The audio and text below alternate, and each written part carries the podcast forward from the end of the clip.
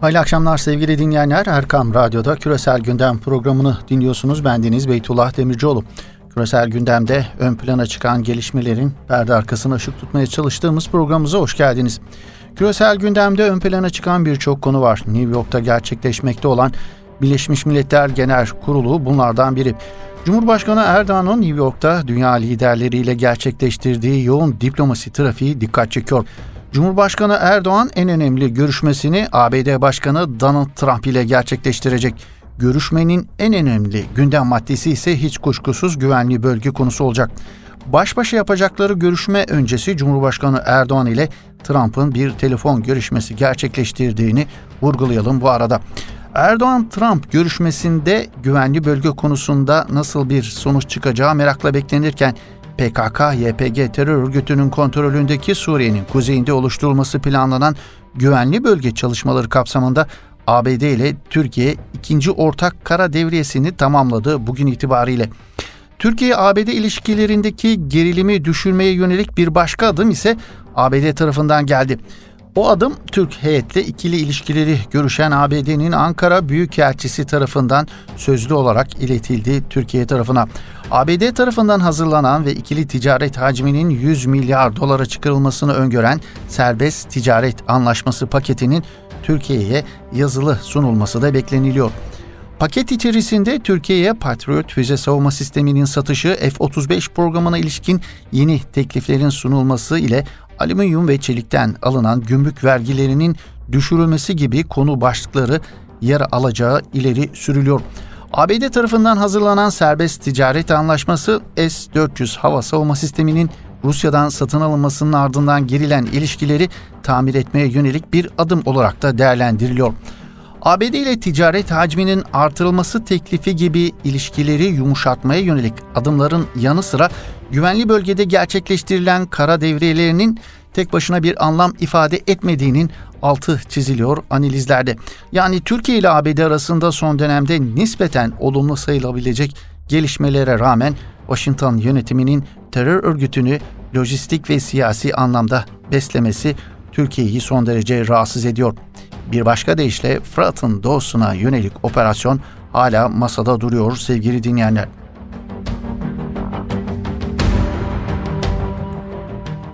Birleşmiş Milletler Genel Kurulu münasebetiyle Amerika'da bulunan Cumhurbaşkanı Recep Tayyip Erdoğan'ın gerçekleştirdiği temaslardan en dikkat çekenlerinden biri Cumhurbaşkanı Erdoğan'ın Siyonizme karşı Yahudiler Birliği heyetini kabul etmesi oldu. Dindar Yahudilerin giydiği kıyafetleriyle dikkat çeken heyet ile Cumhurbaşkanı Erdoğan'ın görüşmesi basına kapalı gerçekleştirildi. Siyonizme karşı Yahudiler Birliği Türkiye'de pek bilinmiyor sevgili dinleyenler.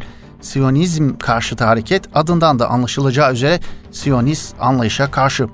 Natori Karta ismiyle anılan Siyonizm karşıtı cemaatin İsrail ve Siyonizme karşı cephe almasının çıkış noktası Siyonizmin ve İsrail devletinin Yahudi kültür ve medeniyetini temsil etmemesi.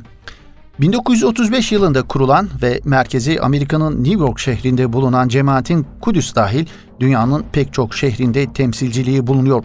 Cemaat İsrail'in meşru olmadığını savunuyor ve Siyonizmi gerçek anlamdaki Yahudiliğin karşısındaki en büyük şeytan olarak nitelendiriyor. Cemaat İsrail devletinin tanınmasından dolayı Birleşmiş Milletler'e kınama mesajı gönderecek kadar İsrail düşmanı. İsrail devletinin kurulduğu günü felaket günü olarak anan Natori Karta cemaati o gün protesto yürüyüşleri gibi çeşitli etkinliklerde bulunuyor. İsrail devletinin yıkılmasını istiyor ve Filistinlilerin egemenliğinde kurulacak bir devlette Yahudilerin daha huzurlu bir hayat yaşayacaklarını öne sürüyorlar. İşgal altındaki topraklarda İsrail devletinin estirdiği terör nedeniyle pek çok kınama bildirisi yayınlayarak İsrail'i faşistlikle ve kan akıtma sevdalısı olmakla suçluyor. Siyonizm Allah'a karşı savaş açmıştır. İsrail devleti bütün Yahudileri bir felakete sürüklemektedir diyen Siyonizm karşıtı bu Yahudi cemaati insanlar nasıl yaşamak için suya muhtaçsa Siyonizm de yaşamak için kana muhtaçtır ifadelerini kullanıyor.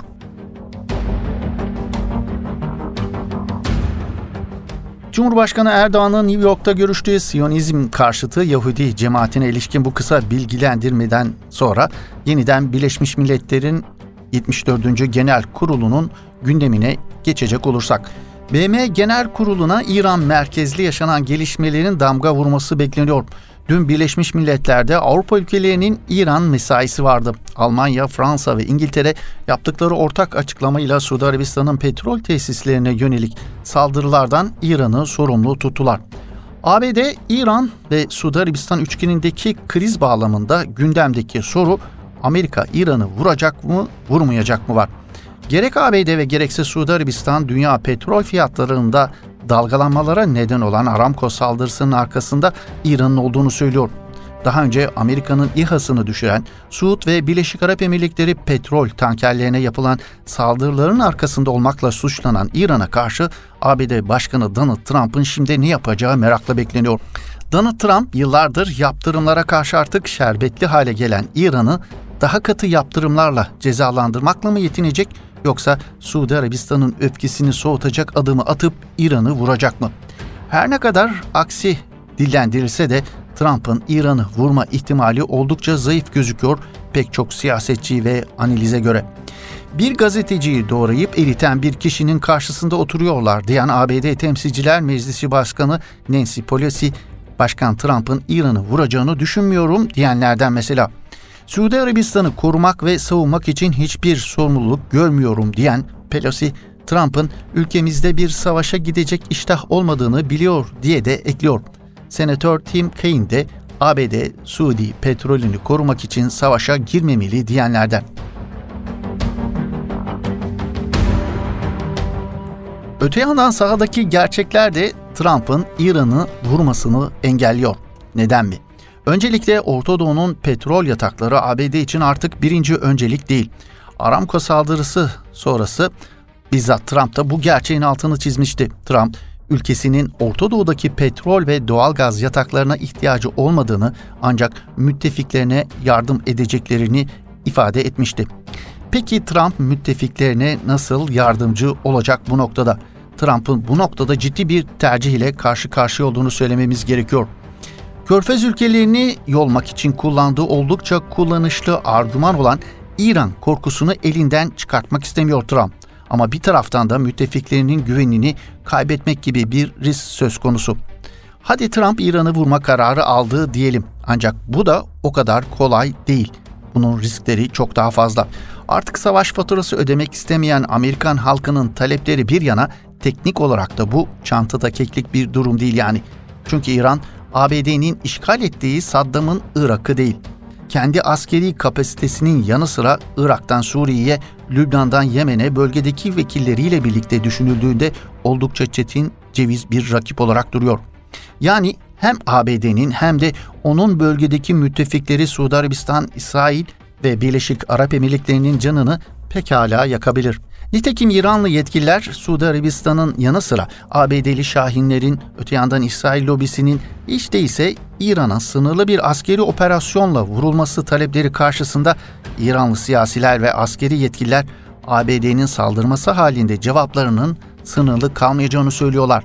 Savaşın topyekün bir savaşa dönüşebileceğini vurguluyorlar.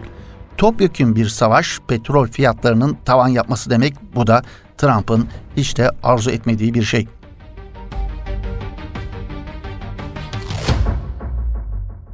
Evet, ABD yönetimi İran'ı vurup vurmama konusunda ciddi bir karar aşamasında bulunuyor. Donald Trump şayet ülkesindeki seçimi düşünerek İran'ı vurmaktan vazgeçerse bunun iki türlü sonucu olacak. Birincisi Körfez'deki müttefikleri milyar dolarlar harcamalarına rağmen ABD'nin kendilerini korumak gibi bir derdi olmadığı ve sömürüldükleri gerçeğine uyanabilirler.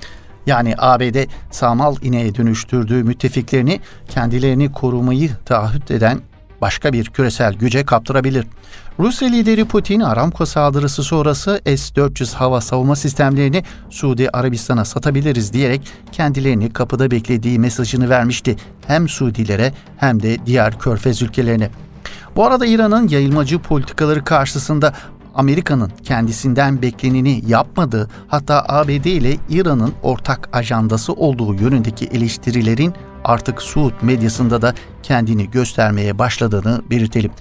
Evet ABD'nin İran'ı vurmaması halinde ortaya çıkacak bir diğer tablo İran'ın bölgede gerginliği artıran hamleleri karşılıksız bırakılmış olacak. Bu durumda Tahran'ın bölgedeki yayılmacı politikaları konusundaki özgüvenini tavan yaptıracak. ABD yönetiminin İran konusunda karşı karşıya kaldığı bu açmazdan nasıl kurtulacağı konusu merak konusu sevgili dinleyenler. Trump bir taraftan İran'ı cezalandırmak istiyor ama bu cezalandırmanın şeklinin ne olacağı konusunda henüz karar vermiş değil. Ekonomik yaptırımlarla İran'ı cezalandırmak özellikle Suudi Arabistan ve İsrail başta olmak üzere müttefiklerini pek tatmin etmeyecek. Askeri operasyonun seçim arifesindeki Trump açısından riskleri ise bir hayli fazla. Bakalım Trump İran'ı cezalandırma konusunda nasıl bir yolu tercih edecek? Bekleyip göreceğiz.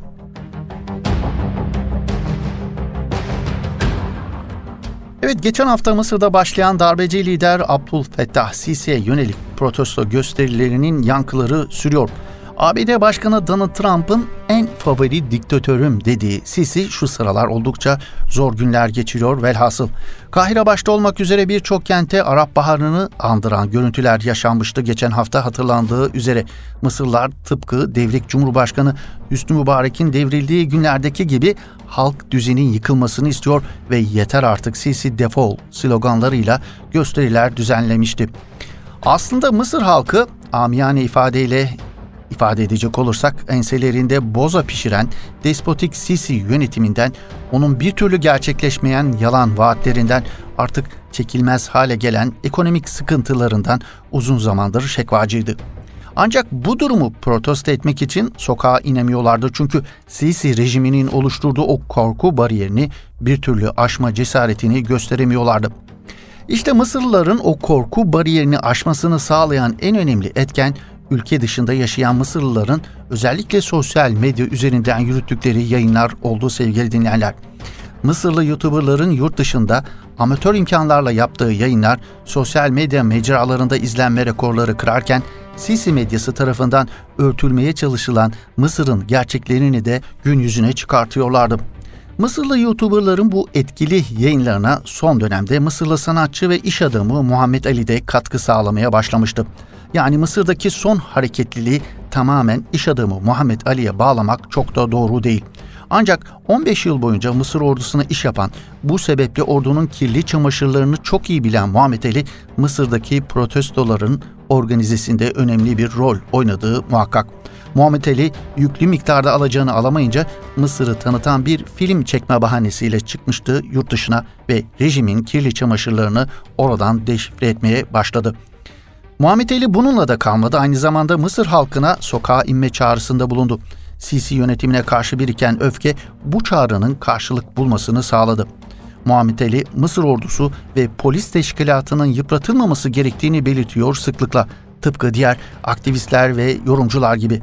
Mısır halkının yakasından düşmesi gereken tek kişinin diktatör Sisi olduğunu vurguluyorlar.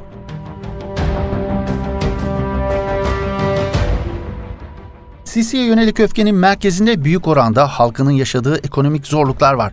Protesto edenler ülkenin herhangi bir siyasi kesimini temsil etmiyor. Hemen hemen her kesimden Mısırlı bozuk giden ekonomiye rağmen yapılan yolsuzluklara ve israfa isyan ediyorlar. İnsan hakları ihlalleri İslamcısından liberaline, sağcısından solcusuna ülkedeki bütün muhaliflerin susturulmasıyla oluşturulan korku atmosferi Sisi rejimine yönelik öfkenin bir başka önemli nedeni ülkeyi açık hapishane haline getiren Sisi rejimi yönetimine yönelik tüm muhalif sesleri teröristlikle suçluyor ve ihvancı olmakla suçluyor. Sisi'nin medyası da son protesto gösterilerini küçümserken gösterilerin arkasında ihvan hareketinin olduğunu ileri sürüyorlar. Birçok Mısır kentinde başlayan ve ilk etapta kitlesel olmayan bu protesto gösterilerinin arkasının gelip gelmeyeceği sorusunun cevabı aranıyor şimdilerde genel kanaat gösterilerinin kitleselleşeceği yönünde. Özellikle ordu ve polis teşkilatı içerisinde de Sisi'ye öfke duyan geniş bir kesimin olduğu yönünde bilgiler bu yöndeki kanaati güçlendiriyor sevgili dinleyenler. Nitekim Muhammed Ali'nin çağrısıyla başlayan eylemlerin ardından ordu sözcüsünün sosyal medyada Sisi'yi takibi bırakması ve askeri araçların tahrirden çekilmesi kışlanın rahatsızlık sinyali olarak nitelendirilmişti. Öte yandan Middle East Monitör'de Mısır ordusu Sisi'nin görevden alınmasını istedi başlıklı bir haber bugün dikkat çeken haberler arasındaydı. eski Genelkurmay Başkanı Kor General Sami Anan'a sadık kaldıklarını duyuran Mısır Subay Cephesi sosyal medya üzerinden açıklamalarda bulundu. Mısır Subay Cephesi halkın sokağa çıkmasını, onları koruyacaklarını duyurdu yine sosyal medya mecraları üzerinden. Doktor Mahmut Rifat grubun resmi sözcüsü olarak seçildi. Rifat haberi doğrularken askeri birliklerden Mısır'ın onurlu askerleri olarak söz etti.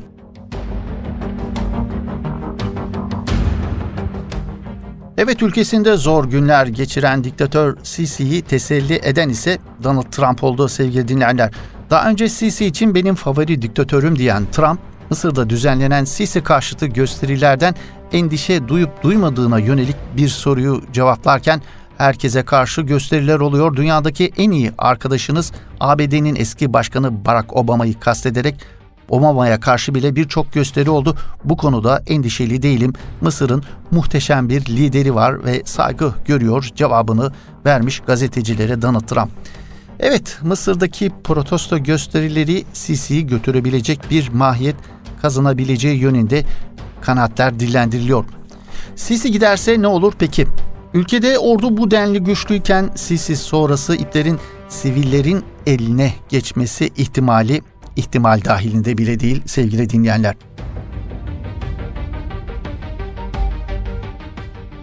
Evet küresel gündemi bugün de bitirdik sevgili dinleyenler. Yeni bir küresel gündem programında buluşmak ümidiyle. Hoşçakalın, iyi akşamlar efendim.